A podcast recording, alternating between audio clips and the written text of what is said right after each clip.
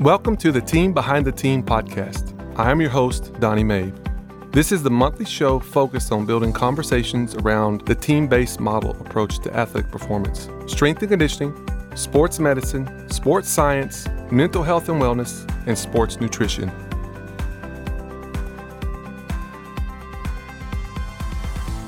Hello and welcome back to the Team Behind the Team podcast. I am your host today, Coach Joe Krozik, and we're doing something a little bit different today. As you noticed, uh, Donnie did not do the intro, but don't worry, he's with us here in the studio, and he'll be here in just a couple seconds. The alarm sounded at 4:30 a.m. My dream morphed into a nightmare. As I sat up on the edge of my bed in my boss's guest room, staring at the floor while I contemplated my escape. If I got up a little earlier and headed back to Tennessee, no one would ever notice. I could steal away in the middle of the night. My car was packed and by this time tomorrow, I could be home. I had accepted my first paid internship as a strength coach at the University of Colorado at Boulder under the direction and guidance of coach EJ Doc Kreis. And reality was hitting me hard. I was in my second week of work, and rising before dawn only to come home after dinner was cold and crusty and lost its appeal. Coach Donnie Maib uh, has been a director of Olympic sports and athletic performance uh, here at the University of Texas since 2011. From 1998 to 2007, Coach Maib was the assistant coach at the University of Texas, working primarily with football, various other Olympic sports such as women's track and field, women's golf, men's golf, men's tennis, soccer, and volleyball. In 2007, he's promoted to associate coach for football. He came from the University of Tex- he came to the University of Texas after four years at the University of Colorado Boulder, where he worked as an assistant with all varsity sports. He's been here for 25 years. He's won four national championships, and currently he's a director of Olympic sports athletic performance and oversees all aspects of athletic performance efforts um, at the University of Texas, with the exception of football. Coach, sitting on that bed at 4:30 a.m., did you ever imagine you'd be sitting right here in the studio with me, with all those accomplishments I just mentioned? Coach Joe, I did not. I mean, you know, reading that that intro was pretty it was pretty powerful, just making me reminisce of how I got started in this career. And to, I can still remember standing at that. Back then, it was a digital clock, and it was pitch black dark. And I still recall looking at that clock, thinking, "What have I signed up for?" And now, almost it's 29 plus years uh, later, you and I are sitting here in the studio, and I never would have dreamt or imagined that such a small beginning has led to such an incredible and fulfilling career. So I'm very thankful, Coach. Yeah, Coach. I think when I read that paragraph, um, I was kind of like, wow, like how many strength coaches have had that same exact morning or that same exact moment earlier in their career? Because it's just not easy to make it in, in this career or get that first job or, or even understand what it takes to become a strength coach um, because it's such a saturated field and – um, and quite honestly, it's not a very well known uh, career path. You know, it's not like becoming uh, something we're all familiar with since we were kids, like a teacher or a police officer or, you know, working at a factory that, you know, maybe your father worked at or working on a farm, right? Like it's, it's kind of a niche community. So, um, that just hit me hard. And I think every strength coach has kind of had that moment. They can, they can kind of hit home for them. Um, but today's episode is about leadership. Coach, how, how are you doing today? I'm good, man. I'm excited about this. Uh, again, a little different, a little different flavor for our listeners today, but we wanted to switch it up. Uh, and appreciate you, Joe, taking the lead. And man, I look forward to this conversation. Absolutely. Well, let's dive right in, Coach. I, I want to start. So, as a lot of you guys already know out there, uh, I come from a military background. I was in the Marine Corps for seven years. And when I was in the Marines, we had 14 leadership traits. Uh, all officers learn this from their, their first days, either in ROTC, uh, whether they come up through PLC, the academy, wherever you come from, um, you have to memorize these things. And and so, uh, coach, I'm going to read off JJ JJ did tie buckle. That's the acronym for it. I'm going to read off each trait, and then when I'm done, coach, I need you to pick two, and then I need you to hang on to those in your back pocket till we till we kind of get further in the episode. So here we go. JJ did tie buckle. That's judgment, justice, decisiveness, integrity, dependability, tact, initiative, endurance, bearing, unselfishness, courage, knowledge, loyalty, and enthusiasm. And you can you can share them now if you want, Coach. But we're gonna we're gonna Oh, hang on to okay, those yeah, until, so- uh, sorry. No, that's good. I, that's a great list. Um, you know, you kind of sent me these notes a little in advance, so I could kind of reflect on it. I think for me, even though I think number one, even though I know it will be cliche, is integrity, and I do sincerely mean that. And I don't. When I say integrity, I don't mean that you're never going to make mistakes or fall short or be, be in a be in a stressful situation where you make a decision that that maybe weighs on your conscience. Um, I can honestly say I've made some decisions and done some things throughout my career that there were times where my conscience wasn't clear and I had to go back and I had to fix that and, and remedy it. So I think for me, integrity is big because it touches every aspect of what I do from how I treat people, um, how I communicate, how I do I do I do what I say I'm going to do. Um, if you ask me to be there for you, do I have your back? If we get into situations where possibly that, uh, for lack of better terms, that maybe there's mixed motives, right? Um, am I going to put myself before you or the team, or am I going to put the mission and the team first? And so I think for integrity uh, is number one. I think secondly, really close to that to me is loyalty. Um, and I think part of that comes from my background of how I was raised and coached back in Tennessee. I came from a very dysfunctional, broken home. My parents divorced at a very young age, so I I went through a lot of pain uh, as a young uh, young boy, as an athlete, and so sport was the avenue where I could find a lot of very strong bonds and relationships. And so when I would find somebody that really believed in me and trusted me and and would work with me, I was very loyal to them. And I think that's can, kind of been how I've been wired uh, as a strength coach and working with teams and different staff. So I think those two stand out the most to me, coach. Yeah, and I, I think what's really cool is you you already touched on a little bit with uh, integrity. Is like the great thing about these is you can almost say like integrity, but under like one A, you could put um, you know judgment under you know integrity. Like like what what decisions do you make? Are they are they honest decisions? Like you were saying, you know, is there some kind of motive behind it that that doesn't uh, mesh well with like a team atmosphere and stuff like that. So it's really cool that there's there's 14 leadership traits that individually, yes, they're they're all I think very punctual and, and strong, but they all kind of bleed into each other too. It'd be like a giant 14 circle Venn diagram, if if you will. So that's why I, I I've always thought it's such a great tool to have and bringing up young leaders. That's good. It's very good. Good matrix to go through for sure. Um, now, I know as we continue this conversation, uh, we're inherently going to, you know, talk about a few quotes. You always have a few quotes from books you read. So I got to know right off the bat, were the five either your favorite or best leadership books you've ever read and why? Yeah, this one, uh, this one's obviously one of my favorite questions, but also extremely hard because I've read so many good ones. And I mean, I think right off the, the bat, anybody listening to this, if you've never read any of John C. Maxwell's books on leadership, I mean, that's kind of like your, that's like, to me, that's the Bible on leadership. It's like the foundational one is the 21 Irrefutable Laws of Leadership. I think that book's, um, just recently celebrated its 20 or 25th anniversary and it's been updated. It had some chapters and stuff added, some material that is well worth your time. Very applicable to any team, any sport, any staff organization. Uh, you will glean a lot of wisdom from that and how to apply that. I think that would be my number one. Um, probably a second close.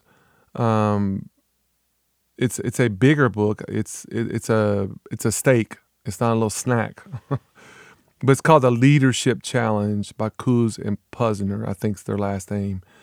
Um, but this this book is a lot more in depth research in different venues of, of areas of leadership, military, corporate, uh, nonprofit. So you go they go into the research behind what are the I think there's, there's the five different um, values or different traits of being a leader. They really unpack in that book. Absolutely phenomenal, and they back it up with research. So it's not just a bunch of feel good, uh, mo- motivational type stuff. So I think that would be two. Uh, one of my third favorite leadership books is uh, Lincoln on Leaderships, uh, is the name of it. Donald T. Phillips. he does these whole series, Coach Joe, on you know something on leadership or whatever. So it's Lincoln on leadership. Uh, the second one I think he did was called Martin Luther King Jr. on leadership. But anyway, he's a great uh, writer and so engaging. You just can't put his book down. But uh, Lincoln on Leadership is an absolute must read. It's a shorter read. You can probably read it in a week or less. So I think that would be my third. Um, another great book, I think my fourth would be uh, Henry Cloud has a book called Boundaries for Leaders. And that one just goes into how you, you know, set boundaries. I think a lot of uh, leadership, we get in trouble when we don't learn how to set boundaries with different staff or prioritize things in our life. We kind of we start trying to do too much, so you lose your power and effectiveness as a leader. And I think one of my other favorite books, uh, my last one I'll share. I've got more, but my last one, um, this one was, it's different. It's it's called Leadership Pain by Sam Chand. Sam is interesting. He writes a lot on uh, the topic of leadership from more of a nonprofit, um, maybe ministry type background. He does speak to businesses, so it is applicable.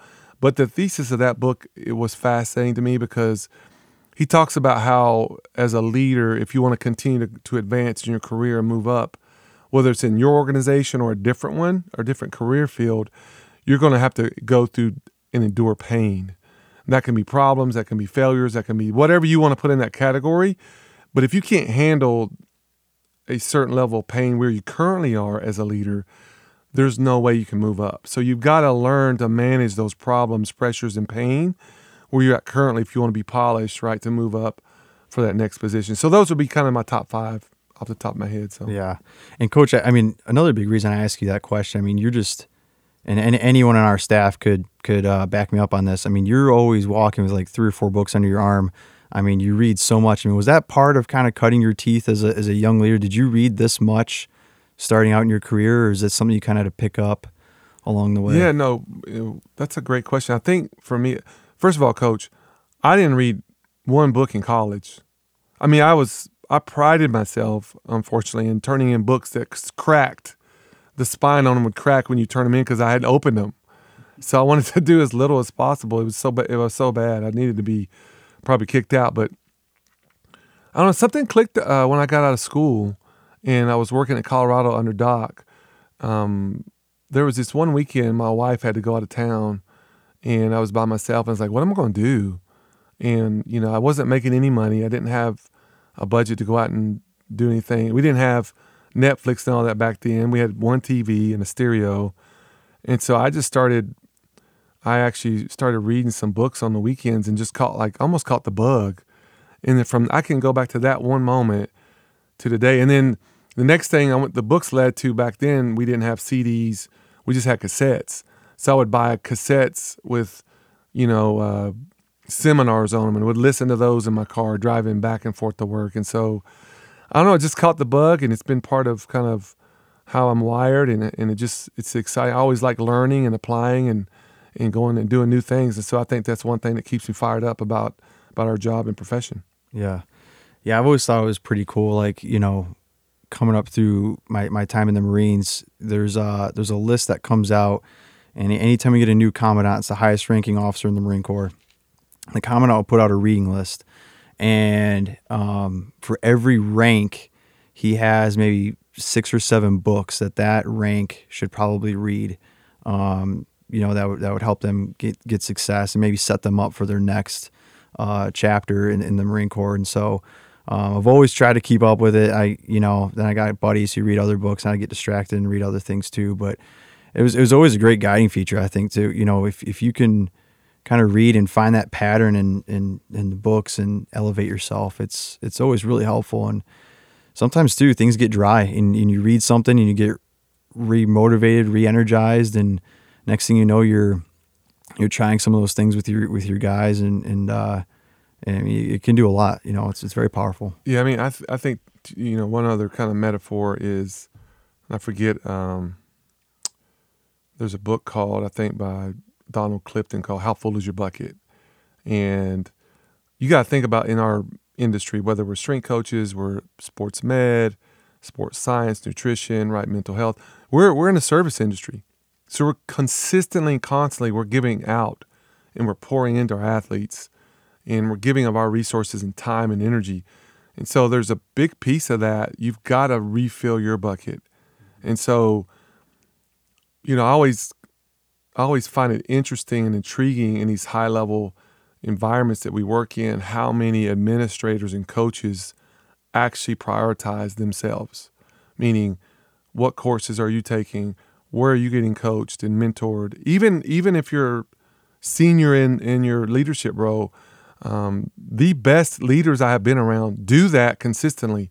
There may be seasons where ebbs and flows, they just can't make time or room for it, but they always come back to that true north of like, I'm to sharpen my saw and axe first so that when I go help other people, I'm more effective and efficient with them and I can help be a bit greater service.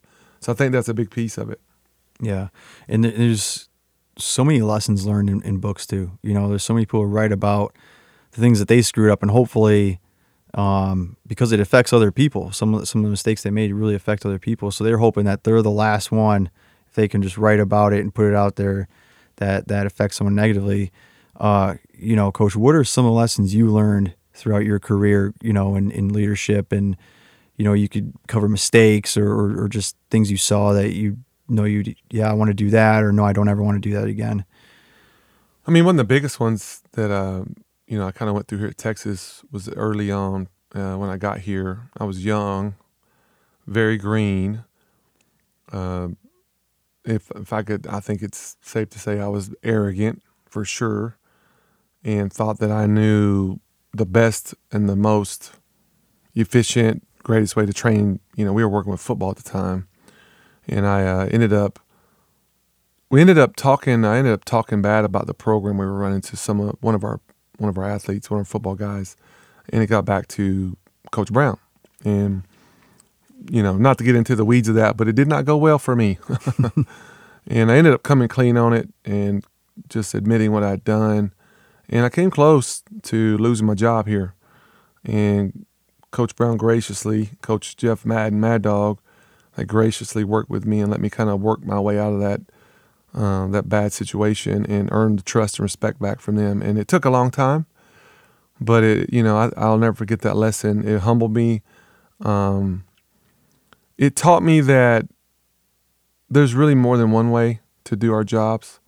That just because you know a really good way, maybe you know if somebody listens, man, I'm you study this coach or this person or this professional and they and they're really successful what they do but you still at the end of the day you still got to remember that there are so many different ways to train people and execute um, whatever it is modality you're using and to get results from that team and be successful uh, so i think that's something just staying humble and being open-minded about your approach even as you get older and more seasoned in what you do don't don't become more entrenched and more closed off and closed minded as you get older. Hopefully, you make some mistakes, they humble you, and you learn, like, I need help to do this. I need to learn more. I need to lean on people more. And I think that's one of the, the biggest lessons I've learned. And and to be to be fair, I'm still learning that. So it's good. Yeah. Yeah. Um, lessons learned can be extremely humbling too. And it's just like I know I know one thing I learned as a as a lieutenant, you know, don't trust big time yes men you know, like when in in the, the facade that they provide, you know, when they're when they are the, the yes man is because things get done, you know, and, and what you see from your level is you ask them to do something, they do it. So on the surface, everything is cool. But what they're doing to get there, what they're doing behind the scenes, a lot of times are the things you miss. And uh, I know at one point I had a Marine who was, um, it just seemed like he was like the ultimate dude, like a, like a Terminator, and he was he you know he was he was killing it, you know, getting ready for deployment, and then halfway through deployment, we found out he was doing some not so great things in the barracks, treating other Marines poorly.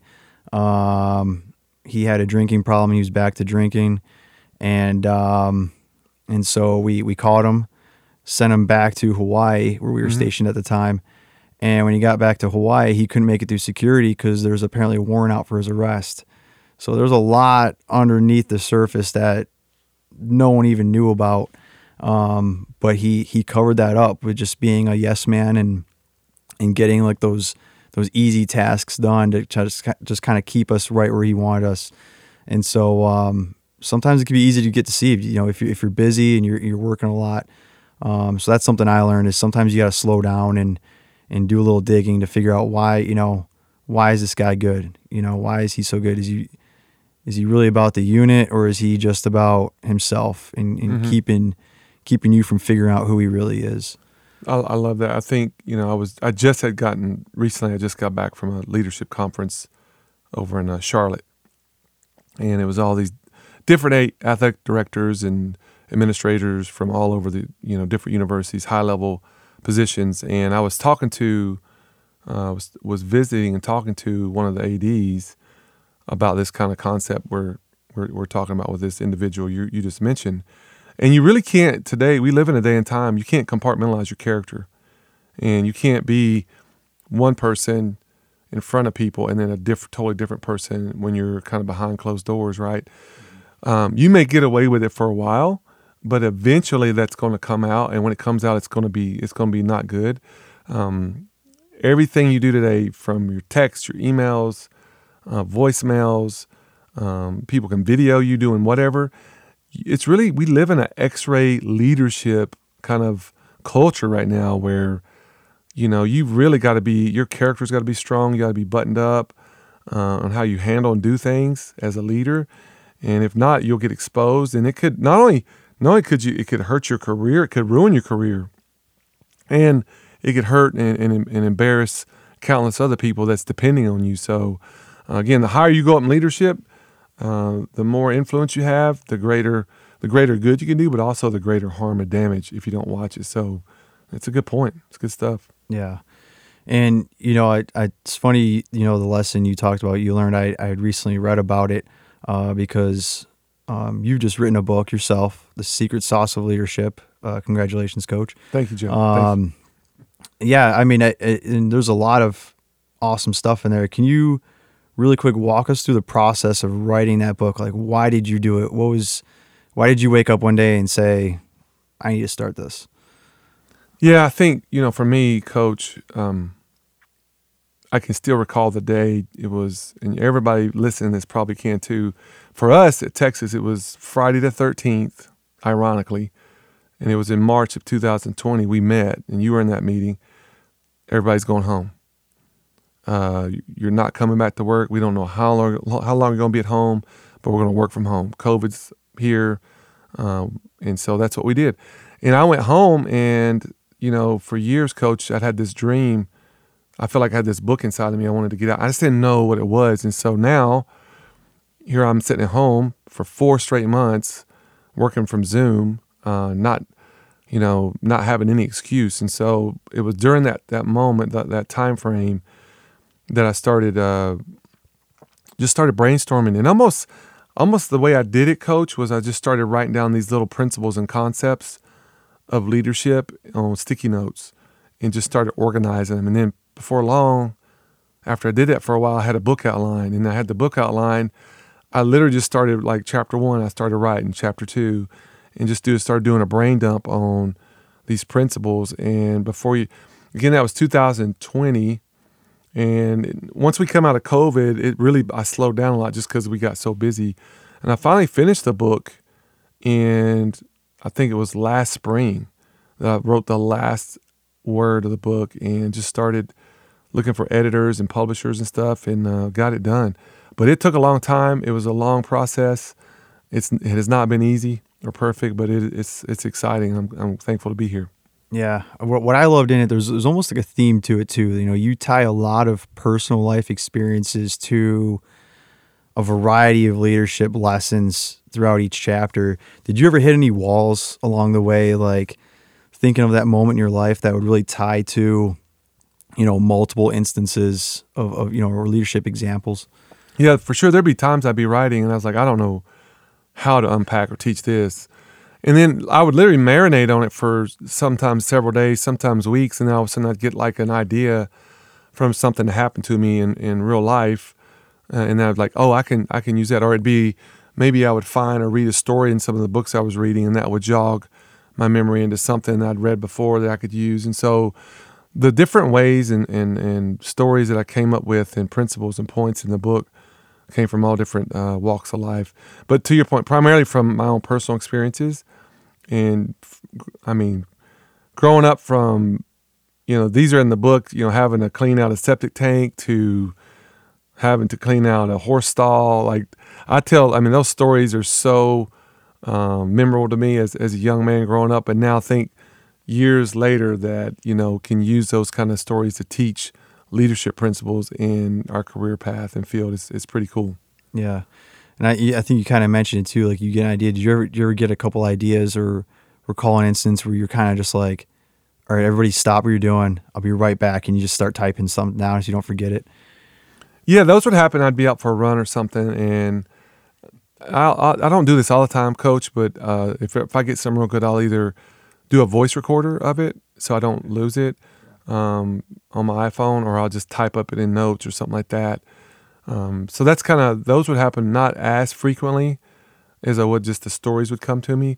Um, but my my main the main tool I wanted to use to illustrate and teach was going to be stories because I mean I've I've done enough teaching and coaching over the years that people and kids really resonate and kind of light up when you tell a story, and they're easily you know much more easily remembered than just giving you some dry content. So I think for me, it's just been capturing those stories, whether it's voice recorder notes or, or just typing them up uh, throughout, just or waiting for the right moment to come. Inspiration uh, has been been key to writing this book. Yeah, I've always been fascinated with the process because I feel like you know, someone like yourself with just years of experience and so much to recall and look back on.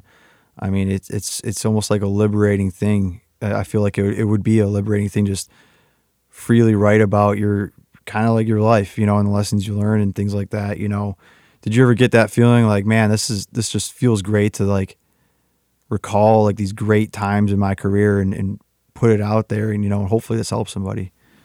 Yeah, I mean, I think the you know, uh, when you whenever you're writing, and I'm not I'm not a writer by nature by any means, so it's it's hard for me. And I think the one barrier to your point that I had to kind of get over was I would start writing Joe, and I'd be like, "Oh, this sounds terrible," and so it would just stop me. Like, "Oh, this is nobody nobody wants to read this crap, dude. This is this is awful."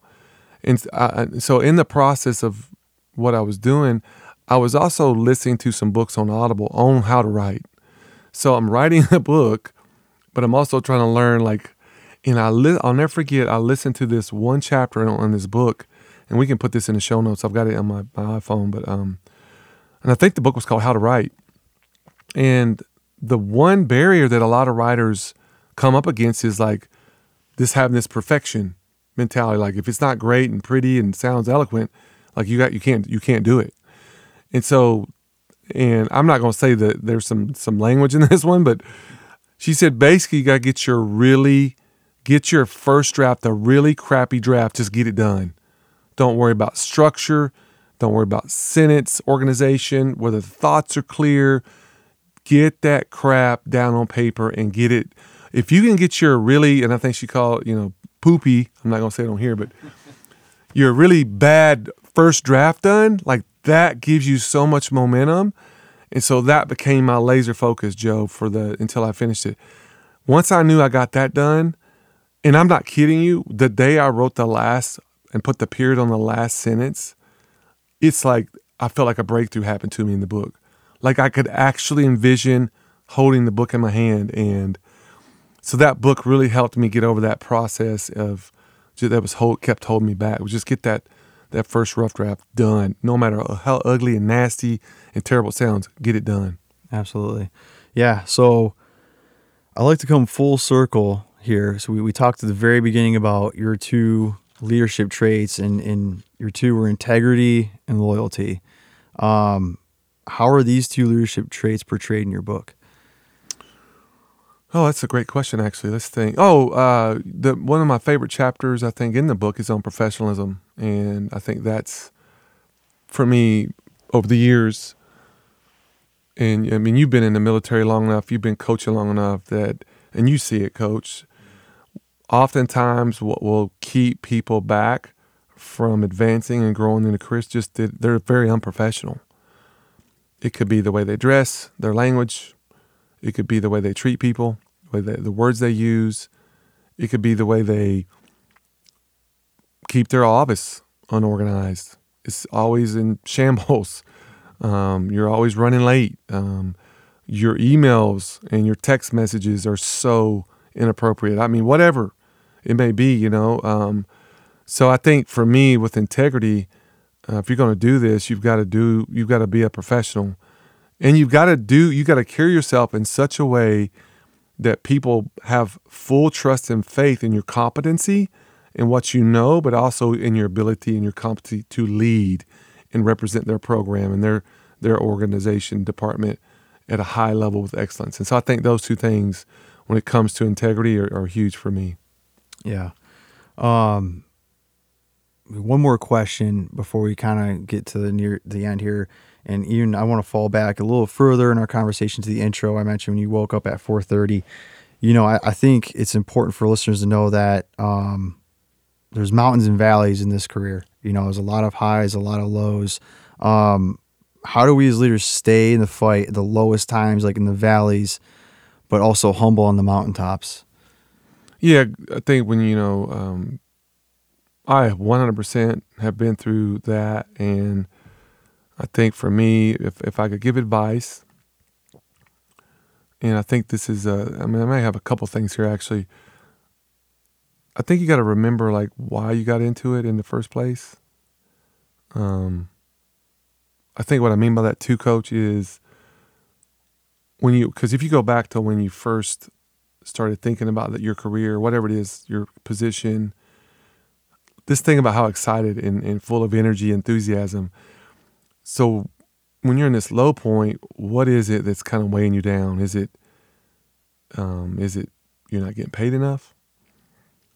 Are you doing things in your job you really didn't want to do? You didn't sign up for this? Did you make a mistake that you're kind of paying a price for right now um, that you wish you didn't? Or are you not advancing, or maybe maybe you're thinking, man, this is I wanted to be so much further along in my career path than I am at this age. I mean, that was something I had to kind of battle through for sure.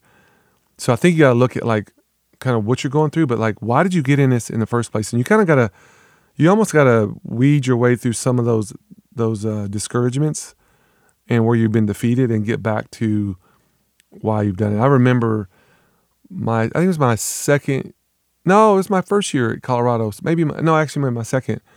I was uh, on the low key. I was out looking for different jobs at night because I was so I was overworked. I wasn't getting paid. Uh, Doc was chewing my blood out every other day. It felt like I didn't feel valued, respected, or trusted in a lot of ways. And I was like, this is not for me. And then my dad, one night I was talking to my dad, and he re- and he was listening to me. He didn't say nothing. He just he ended up sending me uh, an article they had written on me when I was playing football at Georgia. And in that article, I went in. I was just telling the story of like who I am as a person. I don't quit. I don't give up. You know, yada yada yada, all that kind of stuff. And it was like a smelling salt to me. It like woke me up and go, wait a minute, I can't quit now. What am I doing? Like I can't. Oh, this is hard, but now I'm going to run from it. Uh, I'm going through a difficult season. Oh, I'm going to sh- you know shut down shop and do something different. And so it kind of reminded me of who I, my identity, but then also like why I got into it in the first place. And so that was you know that was a huge uh, pivotal moment for me in my career. My dad sent that again. It was just a short little article that I actually did in, at Georgia when I was in when in college, and it man it was it was such a uh, just gave me fresh energy. So yeah. And then you know what about I guess what about the good times though? You know if you're if you're up on that that mountaintop, you know volleyball just won national championship last year. Um, how do you how do you stay how do you stay up there? I mean it's easy it's easy to get complacent no matter who you are. Winning winning uh, can be just as dangerous as losing. Yeah, I think the biggest thing with when it comes to winning to your point, getting no matter where you're at, to getting to a successful level of winning takes a lot of work. But coach, it takes even more work to stay there. And the thing about, you know, to stay at when you get somewhere high like that, you're you're so spot on. It can be so natural and easy to just kind of like shut it down and take it easy and kind of drift a little bit. And so I think to to stay at the top, I think there's some strategies you need to kind of like consider. I think one is really really thinking through times where you really need to take a break. Um, I, I know I work, I have been this person and I've worked with people that just don't ever take a break. You're going to burn out.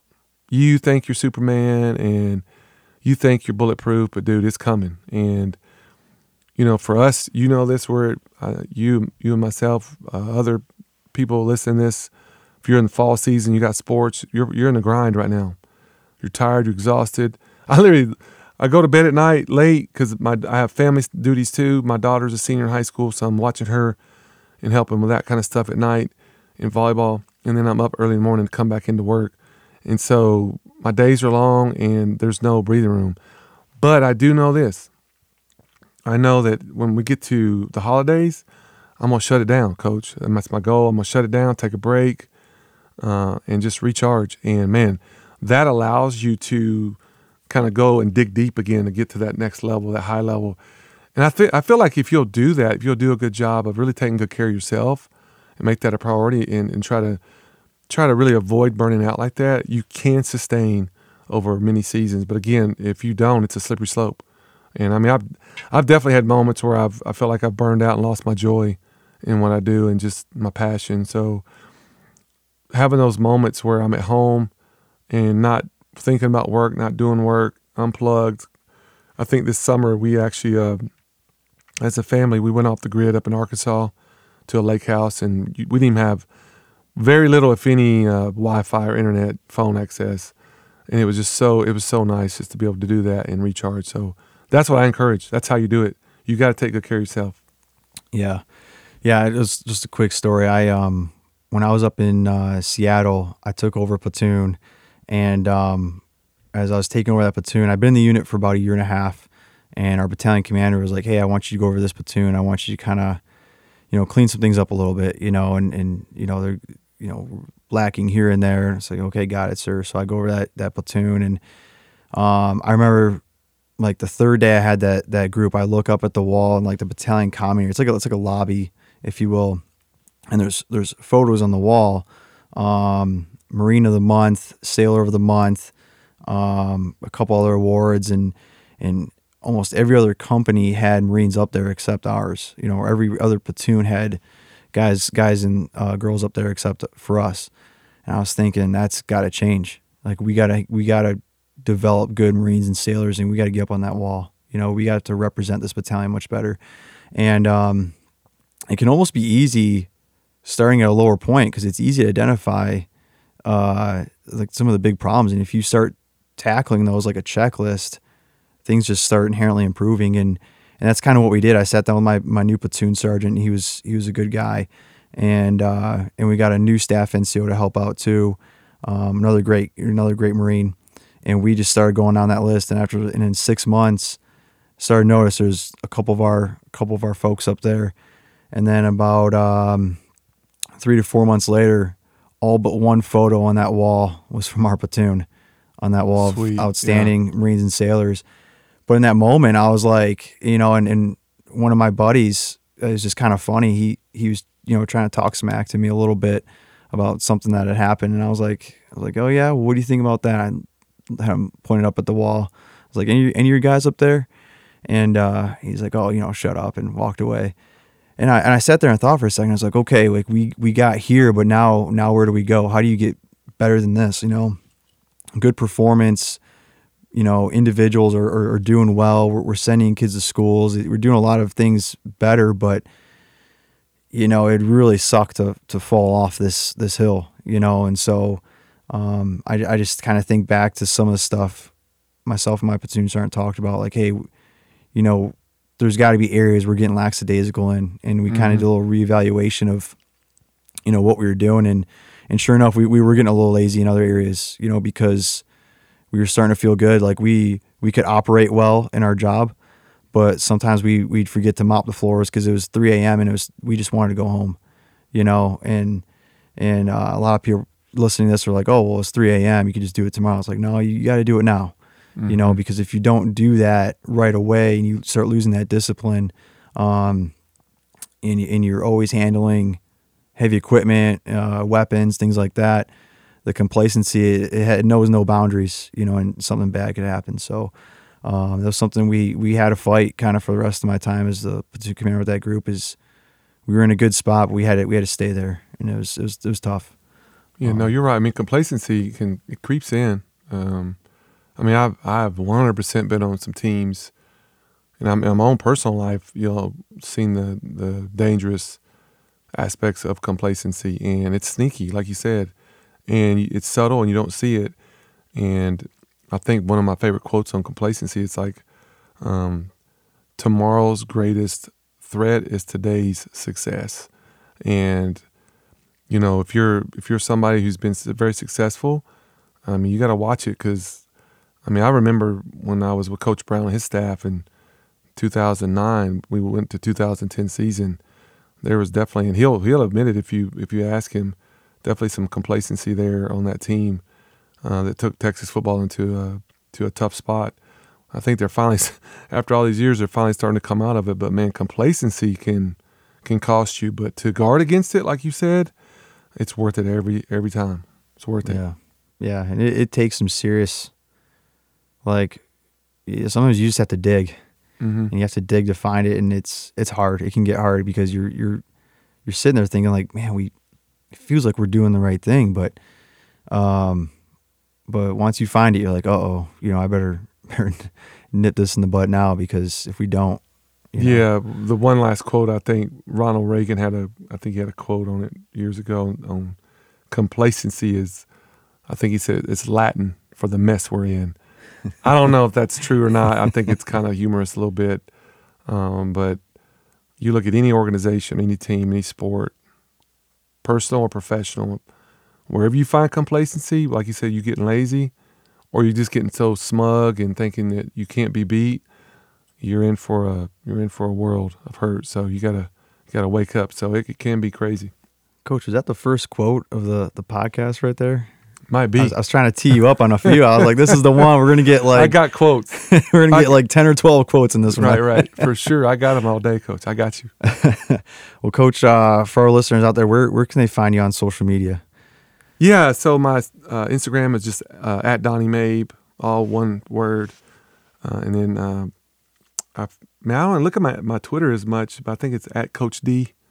I think or at, no at Coach Donnie. Sorry, I haven't even looked at it recently, but those are the two best ways if you want to get me on socials. Um, and then kind of talk about when the book comes out. Yep, that was that was my next question. So Um, so the book is called officially "The Secret Sauce of Leadership."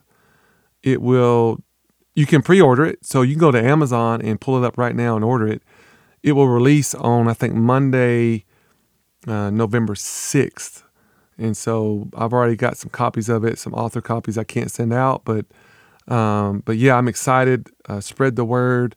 Would love to for you to read it and hear your thoughts on it. It's just a book about uh, all the little things that can ha- kind of help you stand out and kind of have an edge as a leader. Um, and so hopefully, hopefully you enjoy it and definitely uh, uh, take a take a look at it and let me know your thoughts. Hit me back up. And Coach, I don't want to I don't want to spoil anything, but I I think you told me there's another one too down the line. Yeah, so that goes back to, you know, when I wrote the book uh, and turned it into the publisher, it was so big that we actually ended up turning it into two books. And so the first book I think is like 140 pages. It's not real big. Um, the second one's going to be a little bit bigger, but both of them are leadership books. And the first one's going to deal deal with more of the uh, the little things that set you apart, the the professionalism, um, your mentality, your attitude, how you do things. The second one, again, this will be much further down the road. Uh, will be more about the practical. How do you learn to lead, uh, and kind of lessons from that. So yeah, I'm excited. The first one, again, drops November. Will uh, to be determined on the second one though, but it's it's done too, and we're in the, the editing process now. Awesome. Well, for our listeners out there, keep your eyes peeled. Go to Amazon, get the book. It's awesome. I, I got a little behind the scenes sneak peek at it already. So um, I'm glad to be ahead of the game there. Um, get on there, check it out, and then keep your eyes peeled for that second one coming soon after. Um, Coach, one last question, one last one. You do this to all of our listeners, and I got to know top place to eat in Austin. Oh man, top places if you're in Austin to eat. Let me think about that. Coach, I got. I'm sorry. I, am a I'm a Tex-Mex guy. I love love love love Chuy's, and if you've never been, or maybe you're a junkie, my favorite. I love chips with the creamy jalapeno dip. I think they literally put liquid crack in there because um, I put that on everything. so Chuy's is probably one of my favorites. Um, I'm trying to think. The other place is I'm a breakfast taco junkie. Oh yeah. And so I've I've done um, recently. I don't know what it is, but it's a little hole in the wall over here near campus called Taco Joint, and they make the. I think part of it, Coach. They they pack that thing full of ingredients. I think I like that. Yeah. One time I ordered two and I almost fell asleep at work. It was just too much food. Um, but that that taco joint is a, a, really good place. So is I think Taco Deli is really good as well. But those are my go tos for me personally. I, I just got to do it. Yeah, no, that's awesome, Coach. Well, Coach, thanks thanks for all your advice and, everything you uh, provided for us today. Uh, I'm Coach Joe Krozik with Coach Donnie Maib from Austin, Texas. Hook 'em. Hook 'em. Thanks so much for tuning in and listening to this episode of the Team Behind the Team podcast. For future episodes, go to iTunes, Spotify, Google Podcast, or Stitcher. We definitely want to keep having great guests on the show and great content. So if you have a moment, please go to iTunes, leave a rating and review, and let us know how we're doing. I'm Donnie Maib, and thanks so much for tuning in.